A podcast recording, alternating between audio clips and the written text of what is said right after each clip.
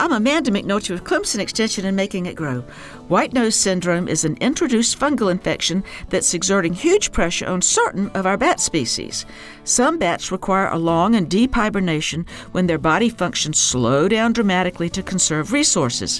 When infected with this fungus, which concentrates on their faces, giving a white appearance to their nose, it irritates the bats, causing them to wake up and go outside looking for food. Of course, during winter in the upstate, hunting insects is a futile task. At Stumphouse Tunnel, the number of tricolored bats dropped from 40 to 30. In the past years, however, researcher Susan Loeb and her students are seeing a slight rise in numbers. The bats are roosting closer to the front of the cave where the temperatures are lower, and perhaps that helps keep the bats in deep hibernation.